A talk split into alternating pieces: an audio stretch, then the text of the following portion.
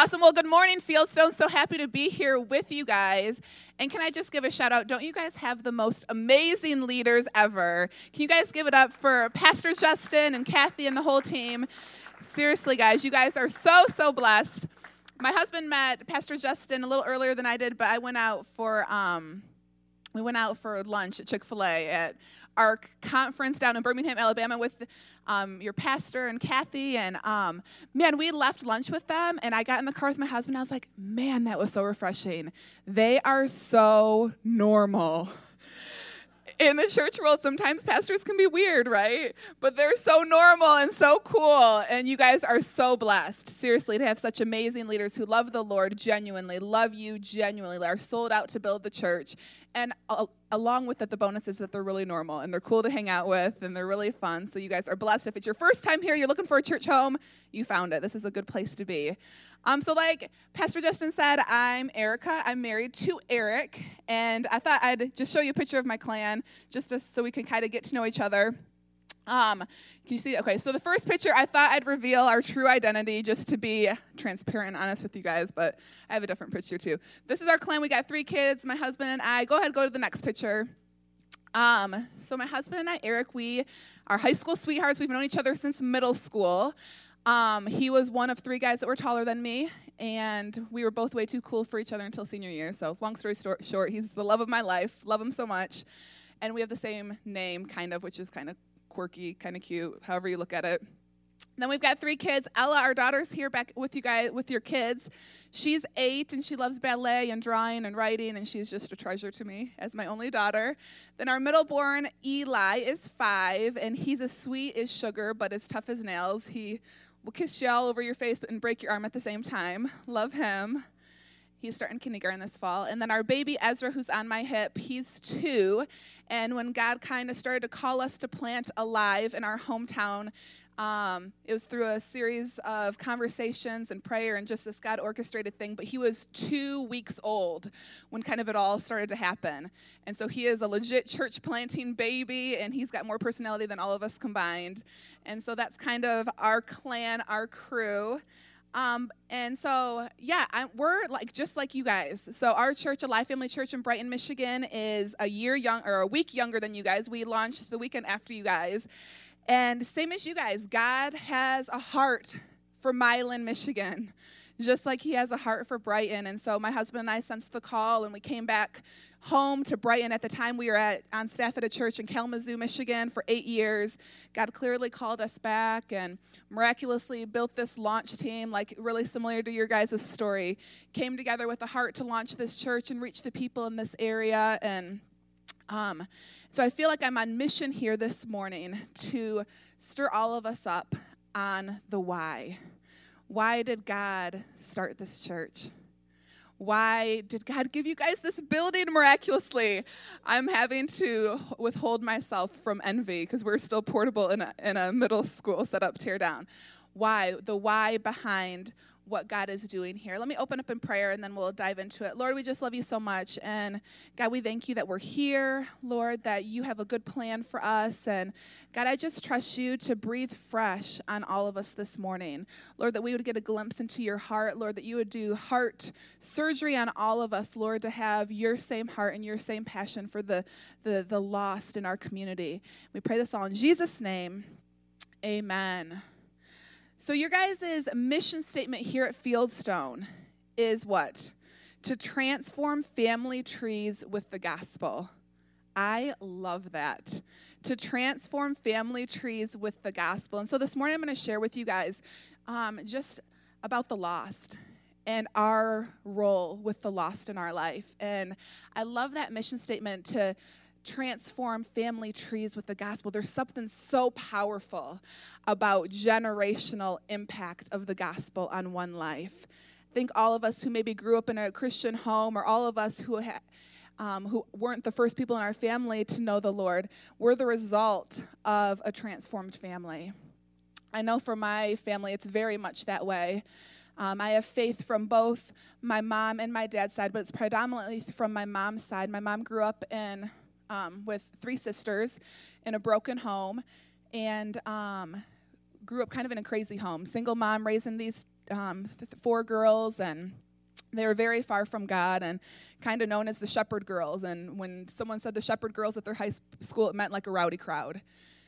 Um, so um, they found out later on, now my whole family is saved, and many of them are in ministry, but they found out that early, when they were young, there was a lady who lived across the street from them who was a mother of five of her own, but not in a broken home situation. And they found out that this woman was burdened to pray for my mom and her family as they were young. And she always looked across the street and saw this single mom raising these four girls and would just get on her knees and, and, and plead and pray that God would move in a mighty way in this family. Fast forward a couple of years, my, one of my aunts, my mom's sister, happens to be roomed with a Christian in college who had the boldness to share her faith with her and got saved and ended up going into full-time ministry. Fast forward what what is it now? Um, like 40 years. So, so fast forward 40 years now.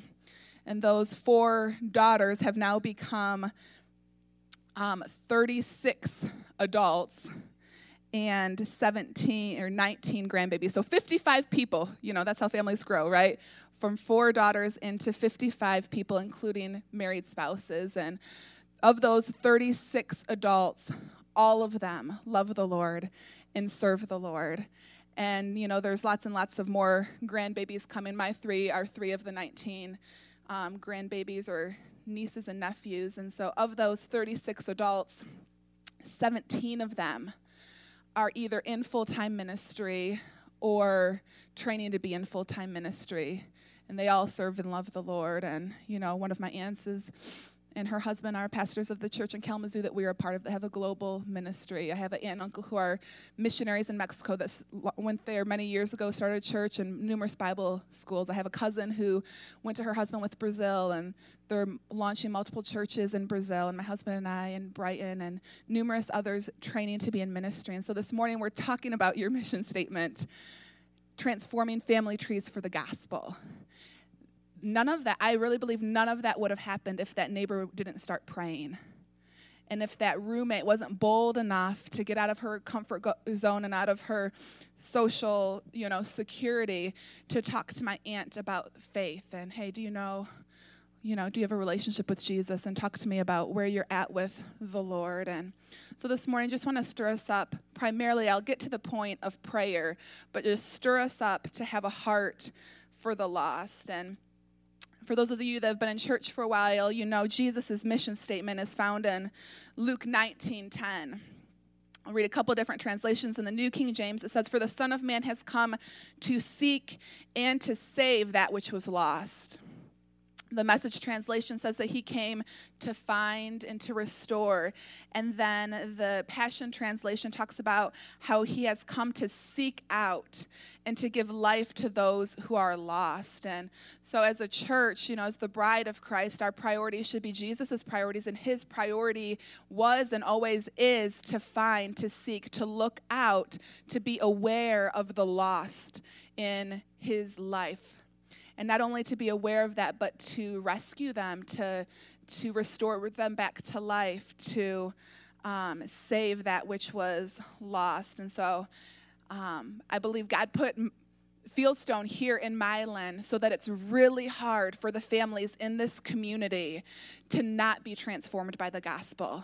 And the way that that happens is through us, right? And for me, that's Brighton and Livingston County area. And so a couple of just three couple of thoughts this morning my first thought is before we save the lost we have to see the lost and we're going to camp out quite a bit this morning in matthew 9 36 um, scripture talking about jesus and it says but when he saw everyone say saw when he saw the multitudes. He was moved with compassion for them because they were weary and scattered like sheep having no shepherd.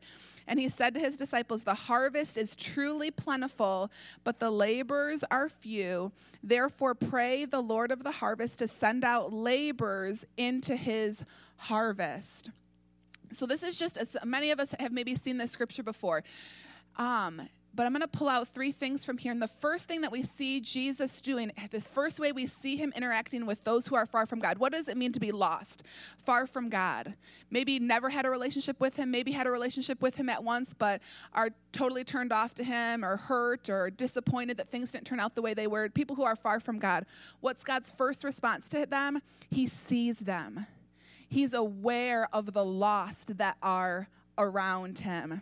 He saw them and he was aware of them. So this morning, I just want to encourage you who is in, what lost people are in your circle of influence?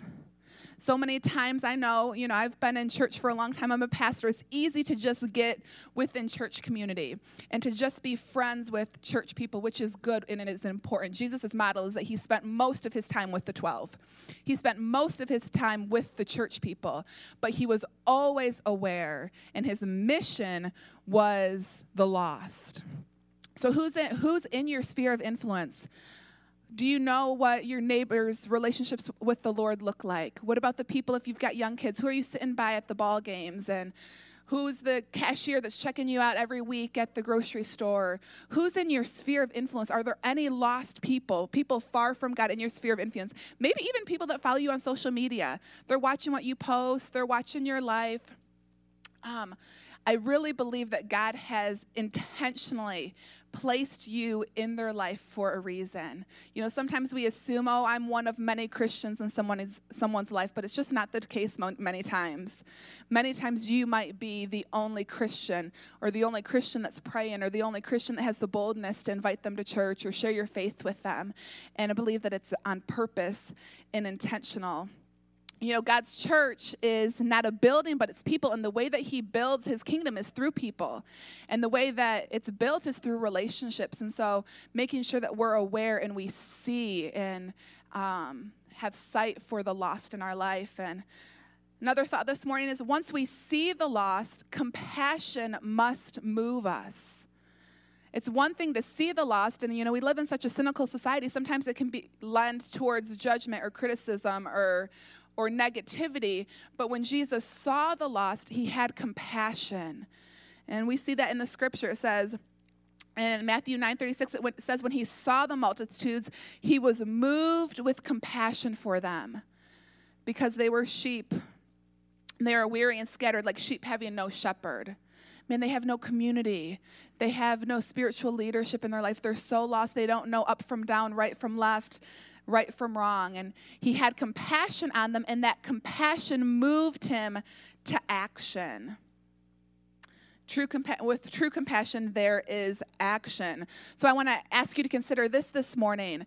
If you think back to your texting, you know, if your primary way of communicating is through text messaging or, or calling someone or messaging with them on Facebook or wh- however you communicate with people, if you look back on your phone or your calendar, what, however you do it, if you look back on that over the past month, how many people have you been building relationship with, talking to that are far from God? Is there anyone on your thread, or maybe anyone in, I use Google Calendar, physical calendar, anyone in your calendar, anyone that you've met up with for lunch, anyone that you've gone golfing with, or I'm a mom, I do play dates, anyone that you've done a play date with lately that's far from God? Are you building relationship? Have, have you not only seen the lost, but are you building relationship with them? Because we have no influence on people unless we have relationship with them. So this morning, I want to encourage you to not only see the lost, but start being intentional to be moved with compassion to the point where you start building a relationship with them. You know, I, I strongly believe that Christians should be the friendliest people on the planet you know, I've got lots of mom stories, but a lot of times I'll go to library story time or I'll go out with the kids different places, and people can be so reserved and tucked in. Um, as Christians, when we're in gatherings like that, when people are walking by our house, when we're at a gather, uh, gathering where you have the opportunity to be social and friendly, as Christians, we should always have our antennas up and always interacting with people and always being the first to start conversation and always being the one that's smiling the most because we're supposed to be representatives of God and He's love and He's happy and He's not mad, right? And so just to consider, man, if we're here to restore family trees with the gospel. It's going to start with us seeing, and it's going to start with us being moved with compassion for those in our neighborhood, for those in our community, maybe those even that we work with, or that our kids, you know, the parents of our kids. Um, friends or whatever it might look like building relationship with them Second corinthians 5.20 says that we are ambassadors for christ as though God were making his appeal through us. Um, we are Christ's representatives, that He's pleading with you on behalf of Christ to be reconciled for God. And so, a lot of times we can be aware of our role on the job or our role as a parent or as a spouse or whatever.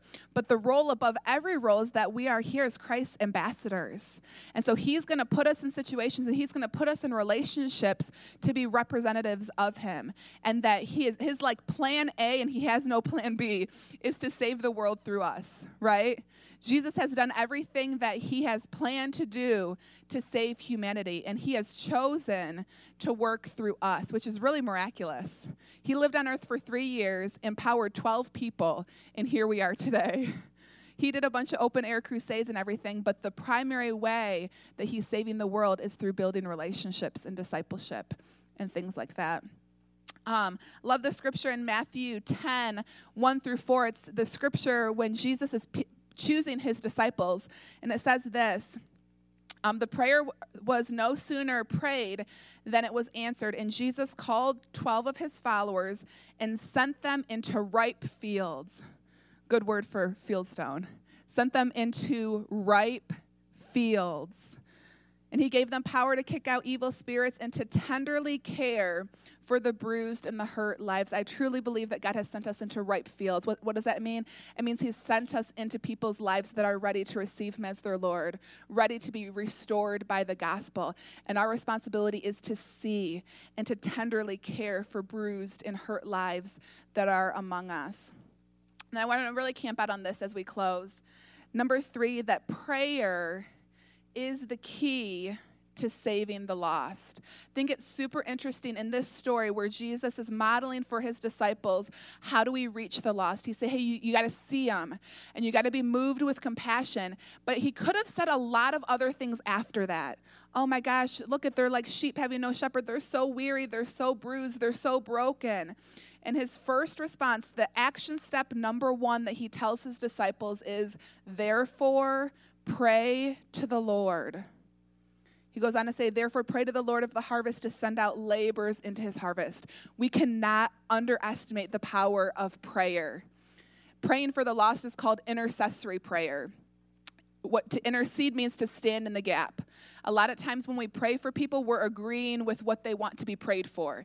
Hey, will you pray for me that you know, my surgery goes well. Hey, will you pray agree with me in prayer for this? Usually when we're praying for people, we're agreeing with what they're praying for intercessory prayer, when we're praying for the lost, we're kind of praying against their personal will.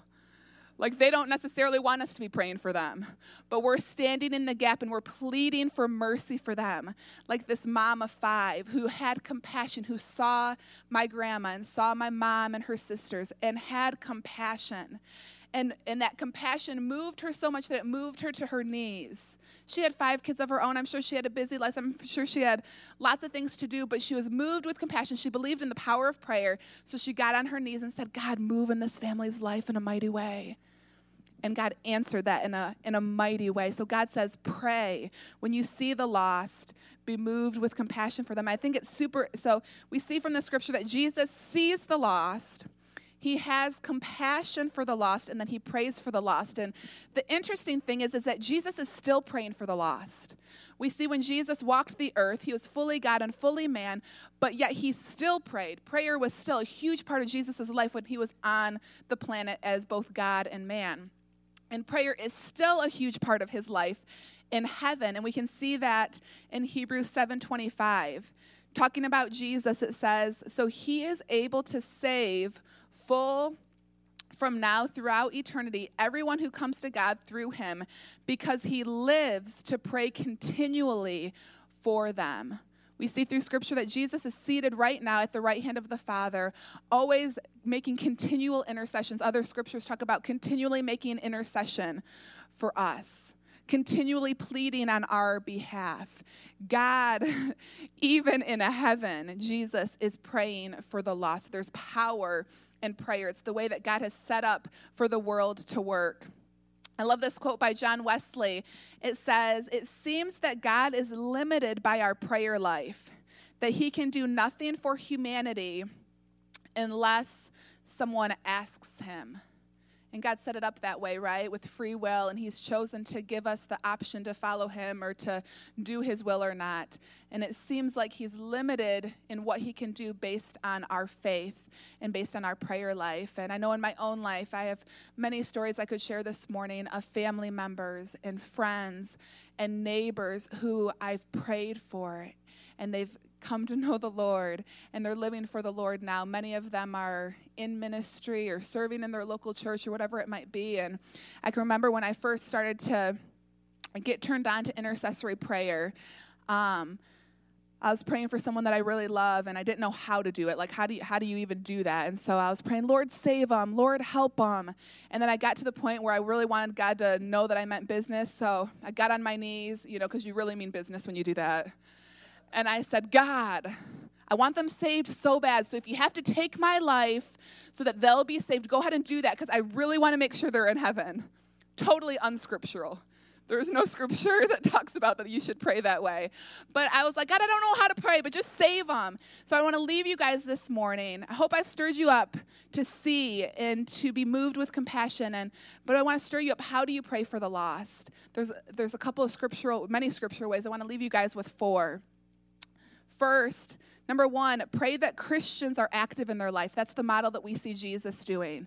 His the number one way that he prayed for the lost when he saw the lost was he prayed that there'd be active laborers in the harvest, active Christians in their life that were bold in sharing their faith. And just side note, if you pray that prayer, you might end up being the laborer that you're praying for.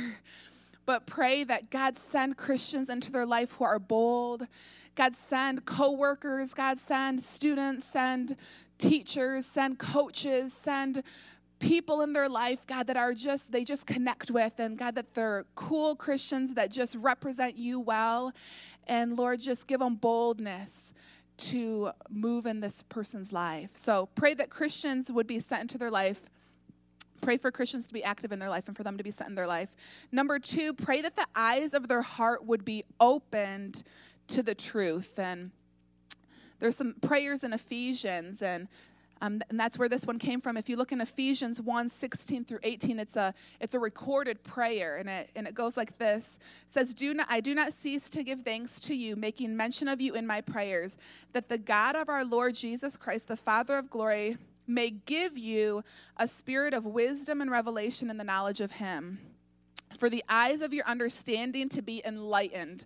Other translations say that the eyes of your heart would be flooded with light, that you may know what is the hope of his calling. And so, this is a scripture that I've prayed many times over people that are far from God. So many times it's just like, they just need that light that spiritual light bulb moment right where it doesn't make sense why would you give your life to jesus why would you go to church why would you be in a small group that just sounds so silly it's just for the weak people right but then they have revelation. Then the eyes of their heart are flooded with light, and it's like this light bulb moment where everything makes sense. So, this is a really powerful way to pray for the lost in your life this Ephesians 1 prayer. Another way to pray, um, number three, is that pray that the Holy Spirit would move in their life. Can't do a full teaching on this this morning. There's a book called Intercessory Prayer by Dutch Sheets where he he talks about how the role of the Holy Spirit has always been to prepare the way of the Lord. You see in Genesis that before God spoke, the Holy Spirit hovered the face of the earth. You see that all throughout Scripture that the, the Holy Spirit would go before to prepare hearts. The Holy Spirit would go before to prepare the way of the Lord. And so praying, God, I just ask Holy Spirit that you would hover over their life. Holy Spirit, that you would prepare their heart for the word that this believer is going to speak to them or for what you're going, how you're going to enlighten the eyes of their heart. Pray for the Holy Spirit to do the work that only He can do, the miraculous, heart changing work. And then lastly, number four, pray for the lies of their mind to be cast down. And man, this one's so huge. I want to read a couple scriptures here. The first one is in 2 Corinthians 4 4 talks about how the God of this age, who's Satan, the God of this age, has blinded the minds of unbelievers.